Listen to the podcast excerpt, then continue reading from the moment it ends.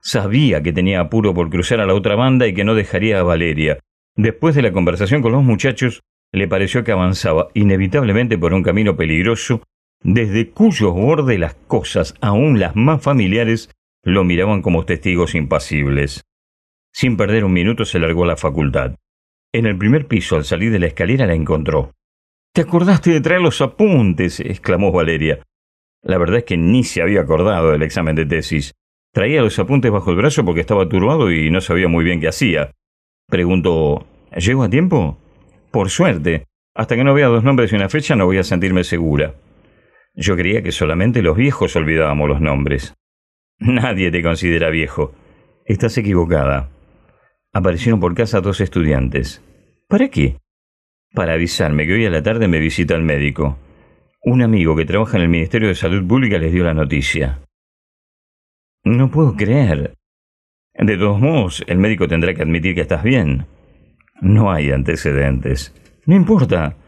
Yo sé, por experiencia, cómo estás. Voy a hablarle. Su visita es prematura, no tendrá que admitirlo. No lo hará. ¿Y cuál es tu plan? Un lanchero nos espera en el Tigre para llevarnos a la otra banda. El profesor debió notar algo en la expresión de Valeria porque preguntó, eh, ¿Qué pasa? ¿No estás dispuesta? Sí, ¿por qué?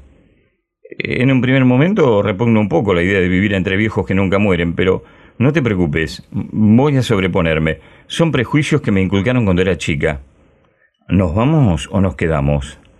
¿Quedarnos y que te visite el médico? No estoy loca. De los que te llevaron la noticia, uno es Loner y el otro Gerardi.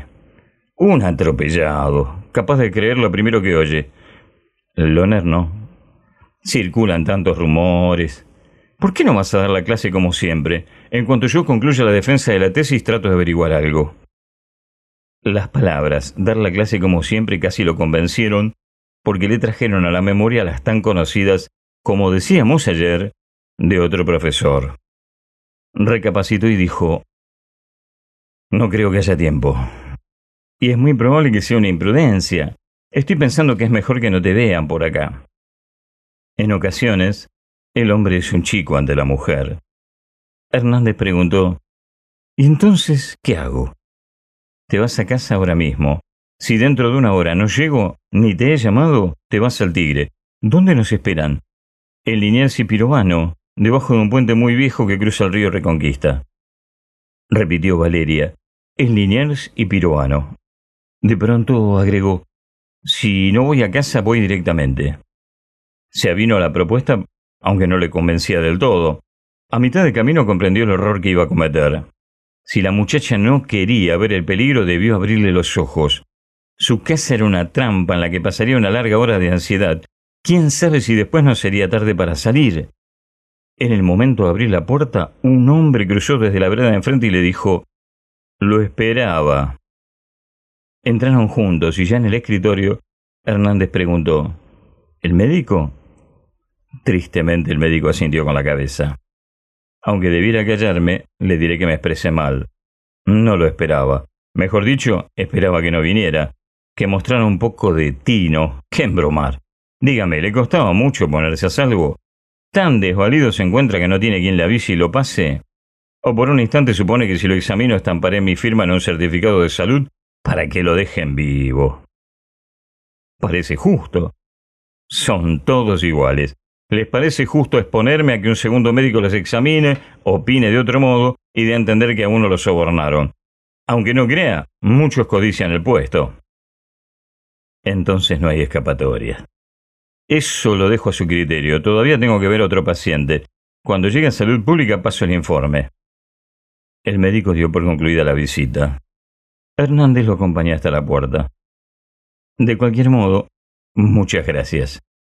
Dígame una cosa. ¿Algo o alguien lo retiene en Buenos Aires? Me permito recordarle que si no se fuga tampoco va a seguir junto a la personita que tanto le interesa.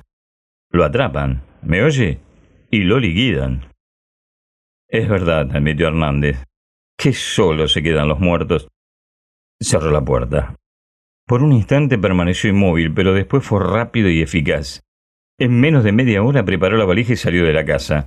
Aunque sin tropiezos, el viaje al Tigre le resultó larguísimo. Finalmente encontró a los discípulos en el lugar indicado.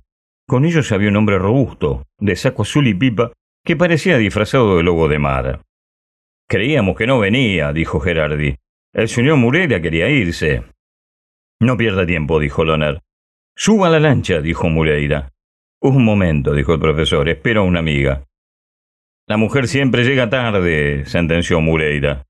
Discutieron, esperaron unos minutos, irse en el acto, hasta que oyeron una sirena.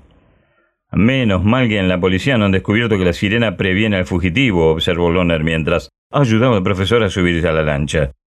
Gerardi le preguntó, ¿Algún mensaje? Dígale que para mí era lo mejor de la vida.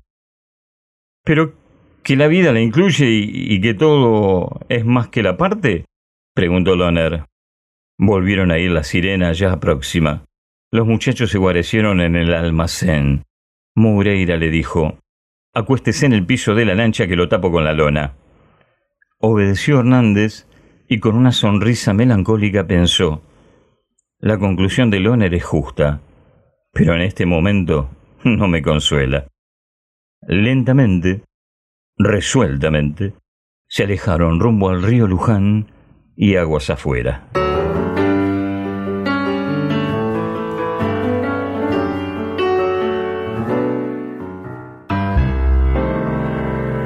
De cerveza caliente y mujeres frías. Me mordió un libro en un oscuro callejón de mala muerte.